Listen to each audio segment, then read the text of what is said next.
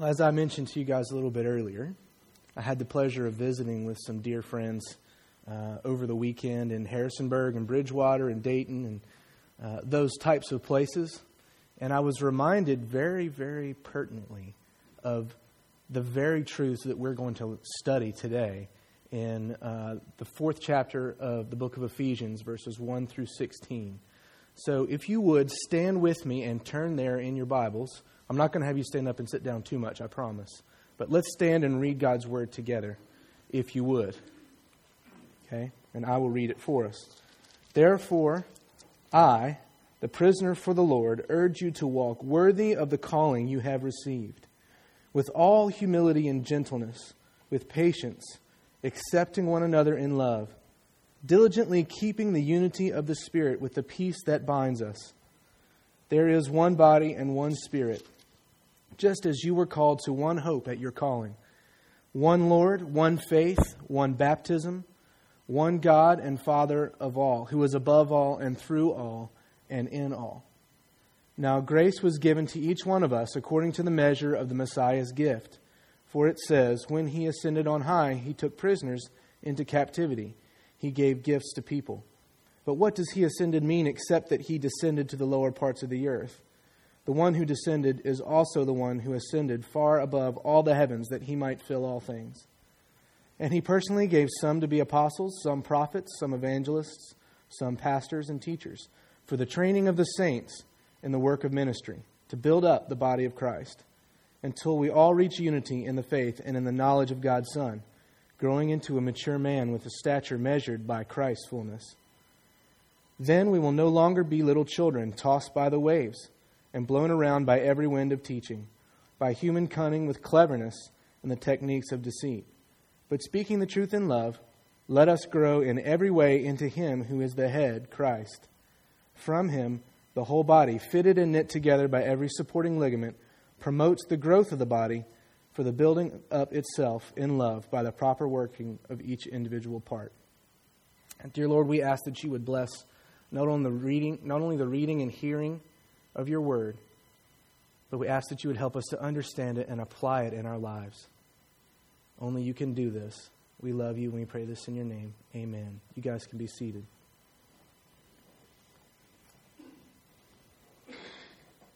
So, as we start the passage, the first word is therefore. And I'm sure you guys know the old adage what is the therefore, therefore?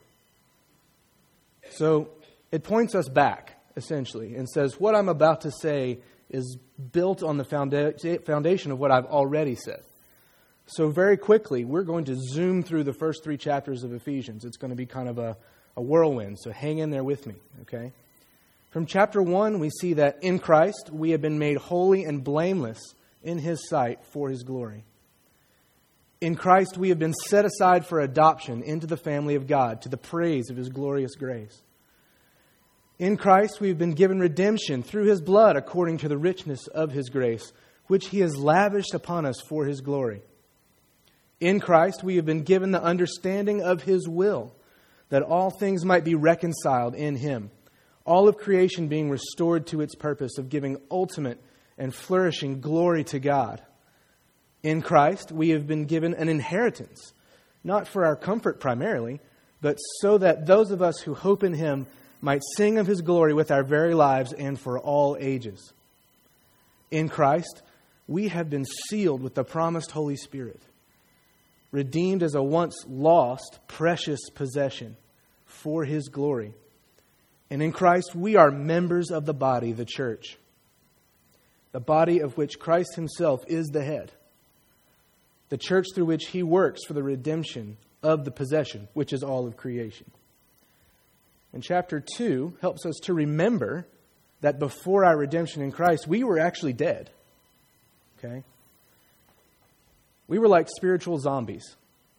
Okay? We walked around in our deadness. We walked around as those who did not know our purpose. Why did we exist? Why do we exist? Sometimes I still wonder. I had those moments. You guys have those moments? We were of this broken world. Essentially, we were seeking to fulfill our fleshly desires as we see done around us by those who know not Christ. we were, Paul tells us, children of wrath. But God. Big words. But God. Let us not forget the but God. Okay? But God, in His infinite mercy, has made us alive, we who were once dead. He's made us alive in Christ for His glory. And in chapter 2, verses 8 and 9, we see very clearly that this is not something that we can achieve in and of ourselves. It's not through our good works that we can be redeemed or restored to our purpose of worship of God, but it is, in fact, the good works that are the fruit of what He has done. The offerings of worship that we lay at His feet to bring Him glory. We were created for good works. This is our worship to Him. It is not how we are restored and redeemed. In verses 11 through 22 of the second chapter, we see that in Christ there is a kind of unity amongst humanity that is possible now that has not been possible since the Garden of Eden since before sin entered the world in fractured relationships. So in verse 18 through 20, we read, For through him we both have access by one Spirit to the Father. So then you are no longer foreigners and strangers, but fellow citizens with the saints and members of God's household, built on the foundation of the apostles and prophets, with Christ Jesus himself as the cornerstone. The whole building, being put together by him, grows into a holy sanctuary in the Lord you are also being built together for God's dwelling in the Spirit.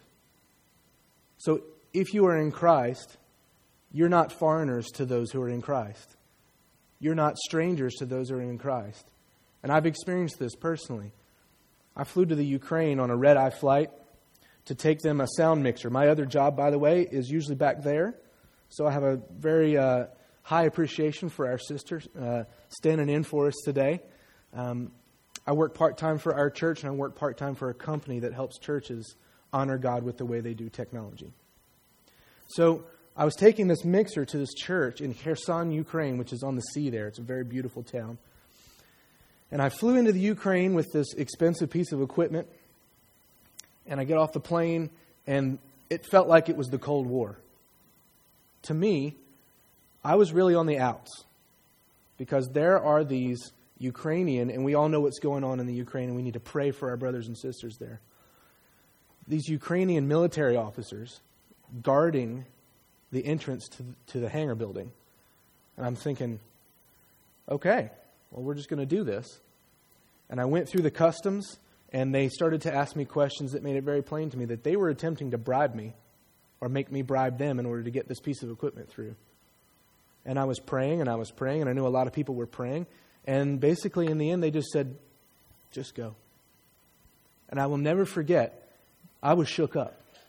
I, I could sense the tension. And I remember I walked out into the sunlight, and these two guys I had never met in my life come running at me with their arms wide open, hollering some word I will never understand, and hugged me for about 15 minutes. And I'm thinking, only Christ could unite strangers and make them not strangers like this. And their fellowship and love expressed to me in that moment was needed and beautiful. As shook up as I was, and I, have experienced this in many other places that I've traveled as well. I've experienced it this morning coming and meeting all of you and seeing your warm reception of me. I know that you all understand this. It's a beautiful part of what it is to be in Christ. There is a unity in Christ that is unique. So in chapter 2, we see that this unity is the motivation for Paul's own ministry to the Gentiles, those whom God has added to his family through Christ's work on the cross. This is us, by the way. This is pretty exciting stuff. He finishes the third chapter asking that God would help them, the church at Ephesus, to understand the length, weight, height, and depth of God's grace, to really live in God's grace to know the love of Christ, which surpasses knowledge, so that they can be filled with the fullness of God. And so, having preached to them the reality that they are part of God's people, reconciled to Him and part of the new humanity, Paul begins to instruct them on how to be the church. And that's what brings us to chapter 4.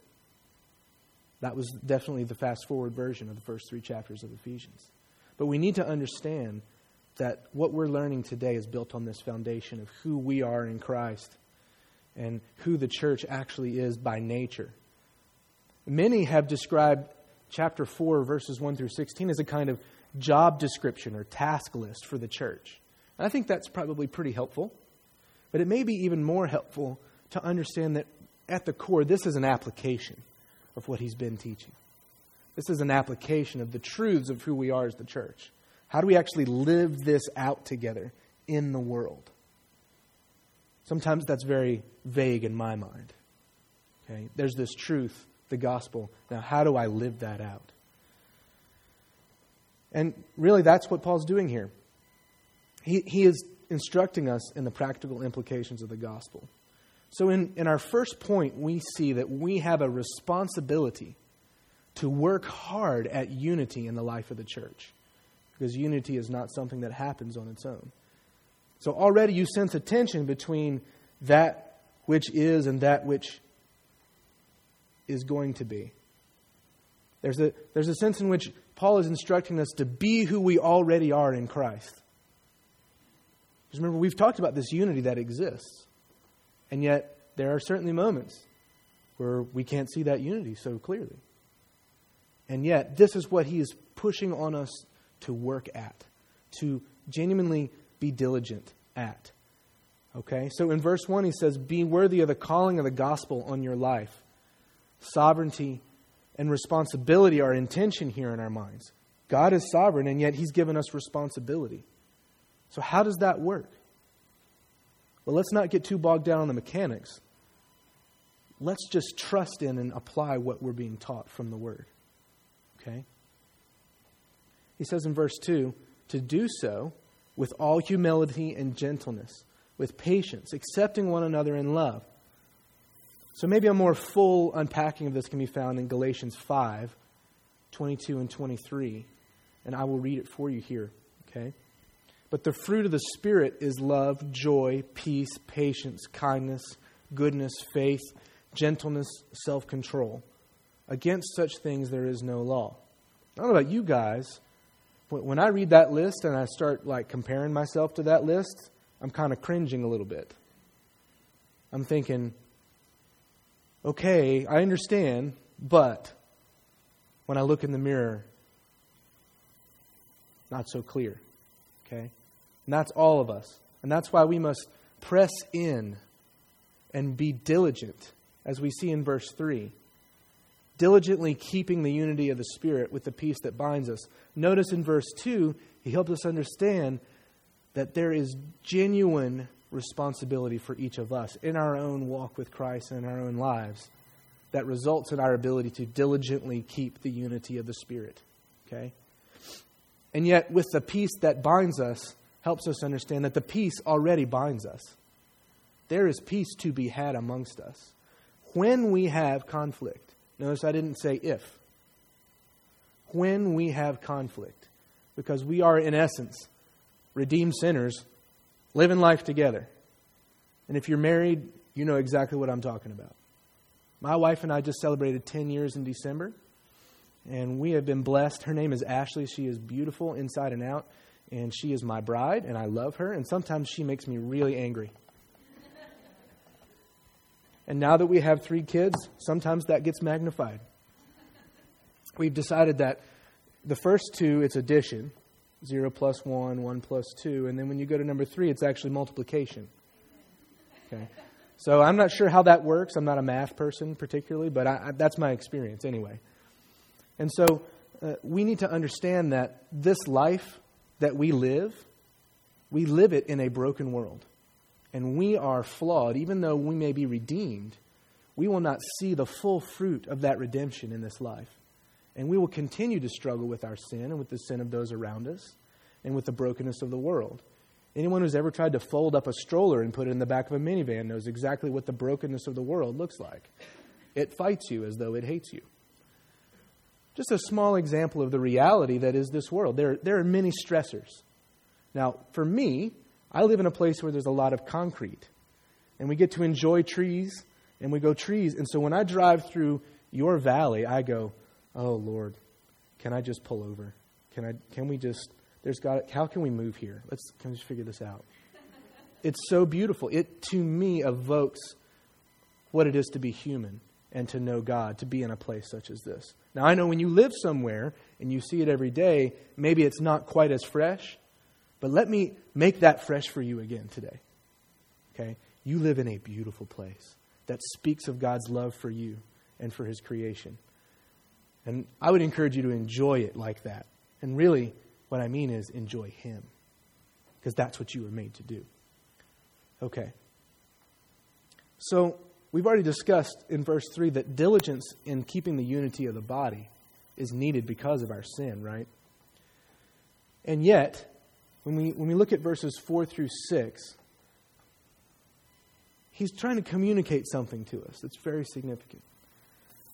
There, there is a, a word that continues to show up in these, in these three verses. It reads, There is one body and one spirit, just as you were called to one hope at your calling, one Lord, one faith, one baptism, one God and Father of all, who is above all and through all and in all. I think he's trying to tell us that we are one. We have oneness. Now, interestingly, we don't always think of ourselves in the practical parts of our life as being one. There have been a great many books that are trying to pull this out of the text for us and help us understand what is significant here. But the reality is that if we are living as the church, then we will be in close enough proximity to one another, and I mean in our daily lives, that we will step on each other's toes. And if no one in here has ever offended you, then I would say you probably aren't living as closely as you ought. One great example in my life recently, these last five and a half years that we've been at North Wake Church, where uh, Justin and Chelsea were, um, is the way that we do communion as a church. Now, I, am a, I'm a lifelong Baptist, um, and so I'm used to a very orderly and sort of choreographed, figured out, planned out way of taking communion together. And so the first week that we took communion as, as the church at North Wake, when I was there, I thought it was extremely chaotic. Let me sort of describe the process to you. Okay? So, uh, usually our, our pastor, whoever's preaching, will come down and, and will lead us through the, the elements. And then he will say a prayer. And then the entire church, in mass, decides on their own will when to come and approach the table. And there's about 600 of us. It's a little nutty. The first time I thought, whoa, no, what, this is out of control. And as I began to grow in my understanding of the way that our, that our elders think and the way that our church culture really is centered on this idea, I realized that we're being given a great opportunity. Because as I try to get out of the row with my wife, and there's already a hundred people in front of me, someone has the opportunity to defer to me. I have the opportunity to accidentally bump into someone or step on their toe, quite literally, because the, the rows are only about this wide.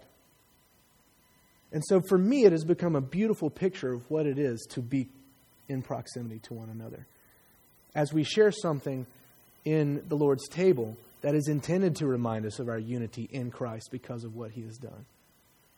And it's become this beautiful picture of the messiness of being the church, and yet the beauty of it in my heart and mind. Okay? Now, if we do not pursue this kind of intertwined life with one another, where in our daily lives we're aware of what's going on in each other's lives, and we're able to speak the truth lovingly into each other's lives, then how can iron sharpen iron? We all know that, that idea from Scripture that we're to help each other grow. And yet, practically, so often, we're tempted just to see each other a couple times a week. And so there's a disconnect there, even in my, my church experience. Now, the scriptures actually teach us in multiple places to pursue the correction of others. That means being honest about what I'm really thinking and not putting up a front. That, that's hard. I don't really like that because I think to myself, but then he's going to know that I'm a sinner. Well, if I wasn't, then why would Christ have come and died? The whole point of the gospel is that we are sinners. And to deny that is essentially to deny the gospel. So let us just all admit to one another hey, we're all sinners together. Okay? And if we're good with that, we can move forward in transparency and openness with our lives and actually come to enjoy the correction of those that we know love us. Not for their own pride's sake, but because they love us and they love God and they want us to be honoring to Him with our lives. Again, we are striving to be who we already are in Christ in this matter. Okay, our second point there are many gifts in the body, all of which are intended for the benefit of the body. Okay? So in verse 7, we see, okay, grace has been given to each one of us according to the measure of the Messiah's gift. Every believer has been gifted. There are gifts in here that maybe have never been uncovered or utilized or even recognized by the one who bears that gift. I know that that's always true in the church. And our goal should be to expose and raise up the gifts in one another for the glory of God. Now, in verses 8 through 10, the really, really smart guys, the scholars, the ones who have a bunch of initials at the end of their name, they, they spend a lot of time trying to figure out what verses 8 through 10 exactly means. Like, let's get really technical, let's figure out every exact nuance. We can be very easily distracted by such pursuits. And I'm not saying they're not valuable. But what we need to understand about verses 8 through 10 is he is underscoring that only Christ can give gifts to the body. And it is Christ from whom they come and for whom they are intended to be offered within the body. Okay? So in verse 11, we see he doesn't list the gifts, but he lists the roles of the givers. Let's read verse 11. And he personally gave some to be apostles some prophets, some evangelists, some pastors and teachers. So again, he doesn't list all of the gifts. Okay? Now, these roles are not merely for the clergy. Be careful with your ideas of what it means, this idea of clergy. But to varying degrees, the entire body is, is to find uh, an expression of these roles within the body. Now, you may say, Is he telling me that I'm a prophet? or a prophetess. I am not. We need to understand the idea of what prophecy is to understand what he's probably telling us here. It is not necessarily the foretelling of the future, telling you who you will marry and how many children you will have. It is just as much the encouragement and seeing into one another's life of what is and what should be in Christ. And that's all through scriptures we see that idea of what prophecy is. Just to pull out one example of that role, okay? There's a sense in which we can be uh, prophetic in each other's lives, and we're not talking about something mystical that needs to give us the heebie jeebies, okay? We're also not talking about becoming like the Old Testament prophets who heard directly from God and spoke to the people, right? In fact, 1 Peter chapter 2 verse 9 helps us to see that Actually, we're responsible. Uh, we're responsible for one another. We're responsible for one another as priests amongst the body, amongst the world, because of Christ, our high priest, making us a priest. Okay? Verse 12 for the teaching of the saints and the work of ministry to build up the body of Christ. This is the purpose of these gifts in the body. Okay? To train the saints, to build up the body. Okay? for the work of ministry. What we are talking about here is the church on mission. There are people all throughout this valley that do not know Jesus. There are people who heard this or that growing up, or were here or there and experienced this or that. But do they know the overwhelming love, compassion, and service that the church is in Christ? And that is our task. And it is our task to be that to one another. So we understand these gifts as, as literally having a purpose. And essentially, this unity that we share is meant to be a picture of love and the restoration that is to come in all things. Verse 13 Until we all reach unity in the faith and in the knowledge of God's Son, growing into a mature man with a stature measured by Christ's fullness. It's interesting. All of these ideas that we're talking about result in maturity. Now, when you think of a child versus a grown adult, you think of the child having less perspective, less self control potentially, the desire to spend time on things that may have less value in our eyes, okay? Maybe some selfishness. And so we see very quickly that these gifts are intended to push us away from childishness as the church and towards maturity, focusing on the things that matter, spending our time investing in things that are eternal, expressing the selflessness that we see captured so beautifully in Philippians chapter 2 and other places. I'd like to read a quote from um, a book called The Church, appropriately. And this brother, his name is Edmund has thought long and hard about this and lived different expressions of the church in his many years. And he says to us Paul's image of the body of Christ offers profound insult, insights for nurture. For nurture. All the members are needed, all of us. Gifts are for the body as a whole, and isolation is tragic. And diversity of function produces not division, but unity.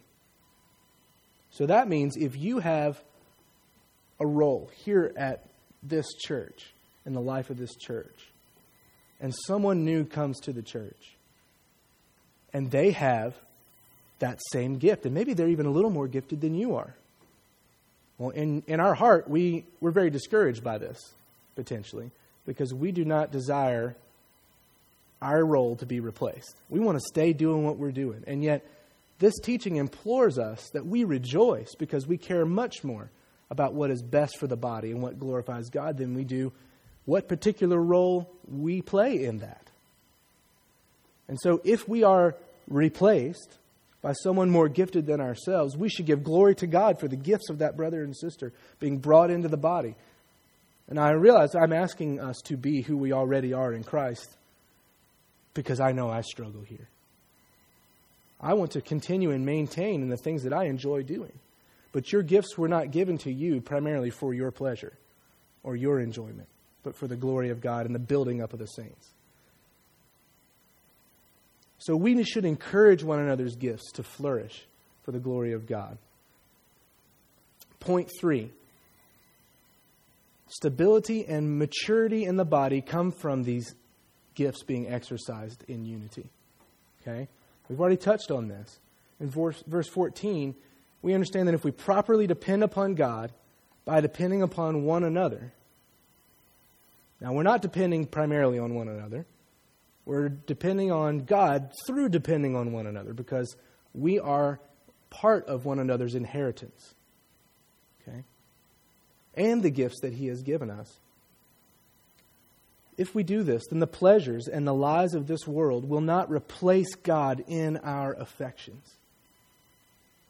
This is the great challenge. We will not be deceived or led astray by our own sinfulness towards destruction. So in verse 15, he gets very, very practical. And I will share a story with you that illustrates this in my life. But speaking the truth in love, let us grow in every way into Him who is the head, Christ.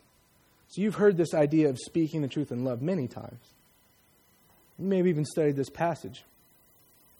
It doesn't mean you say a mean thing with a gentle voice.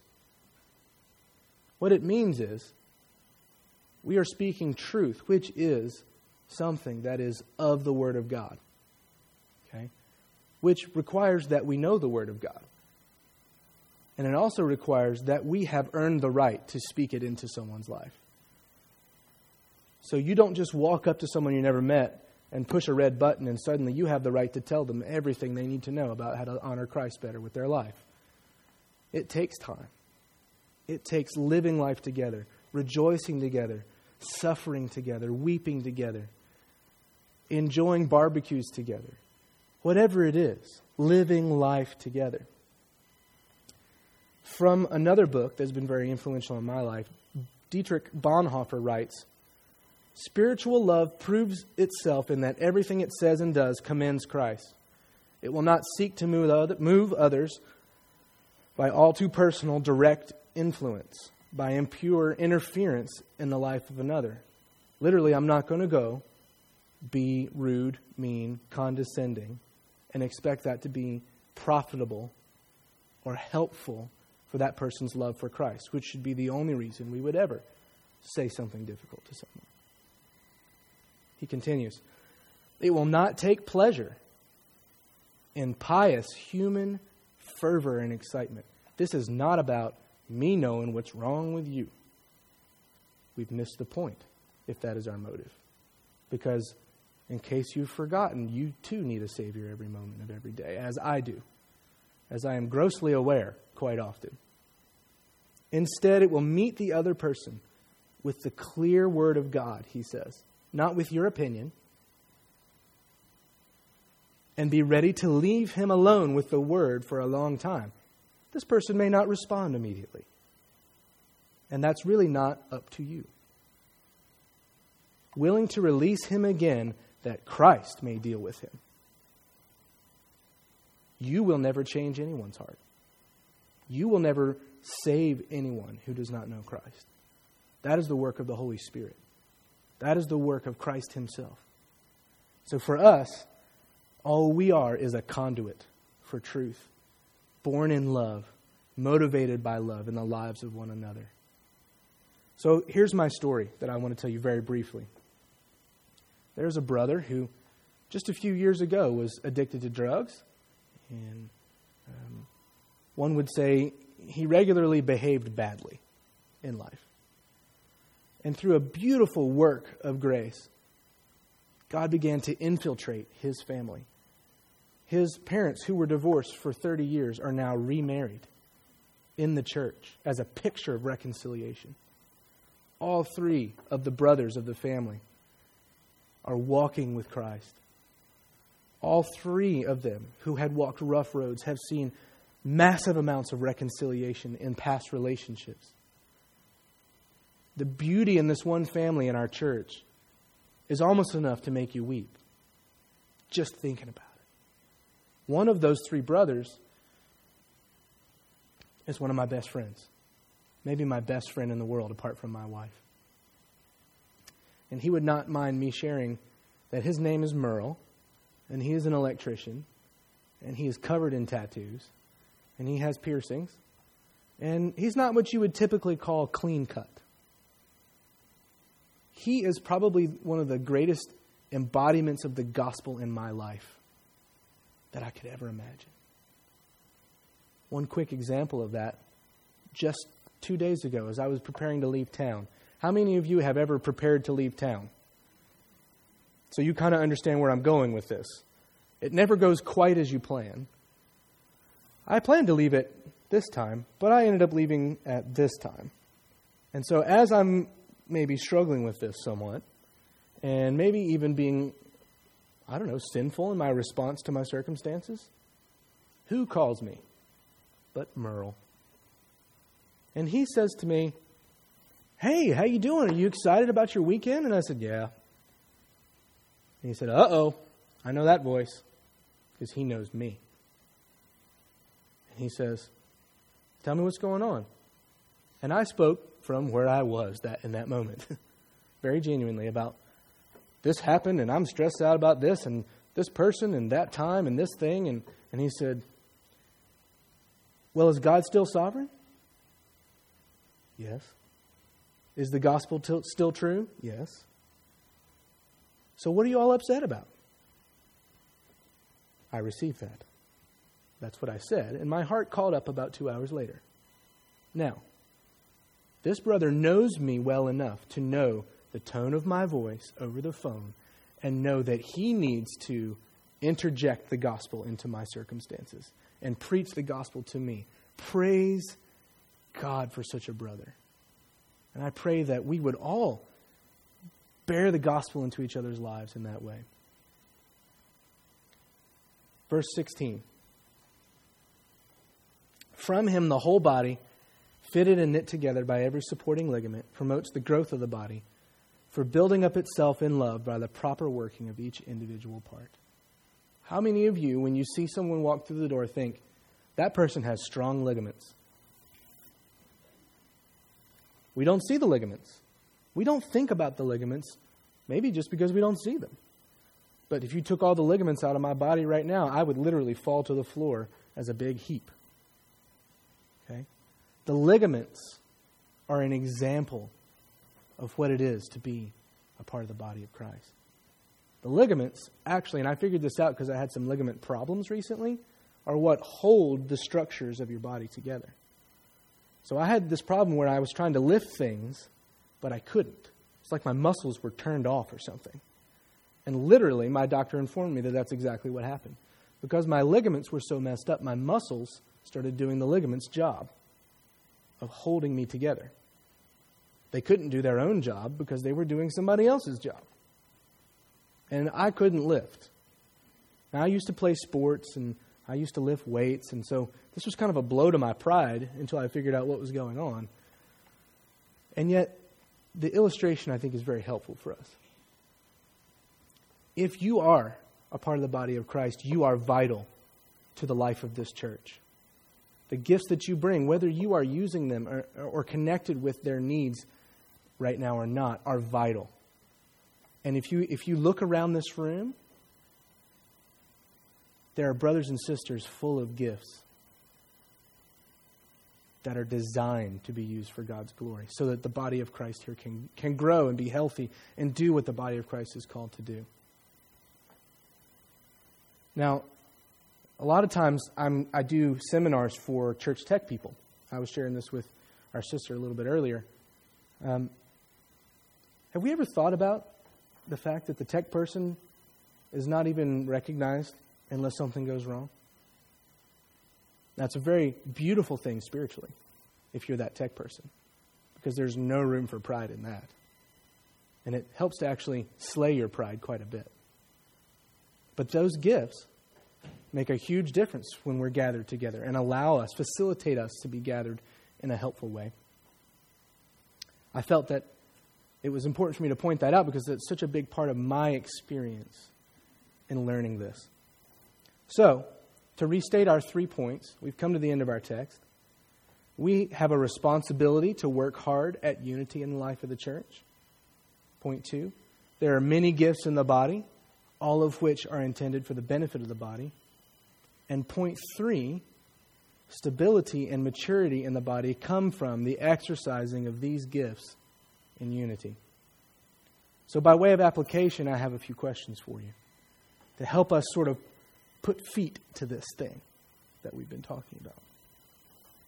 First and foremost, is there anyone in the body here with whom you need to pursue reconciliation?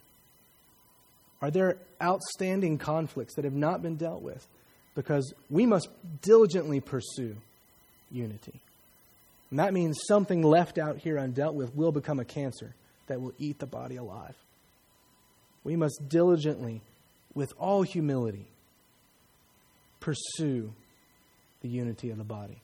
So I ask you, genuinely, because I know many, many times I have to ask myself this question Is there anyone with whom I need to pursue reconciliation? And I would encourage you to not let this day end. Perhaps not let that person walk out the door today if they're here in this room without pursuing reconciliation with them putting them and ultimately Christ above yourself. Question two Are you building up with your gifts and encouraging others to do the same? Now, that doesn't mean are you making sure your gifts get utilized? Because very quickly it becomes about us, doesn't it?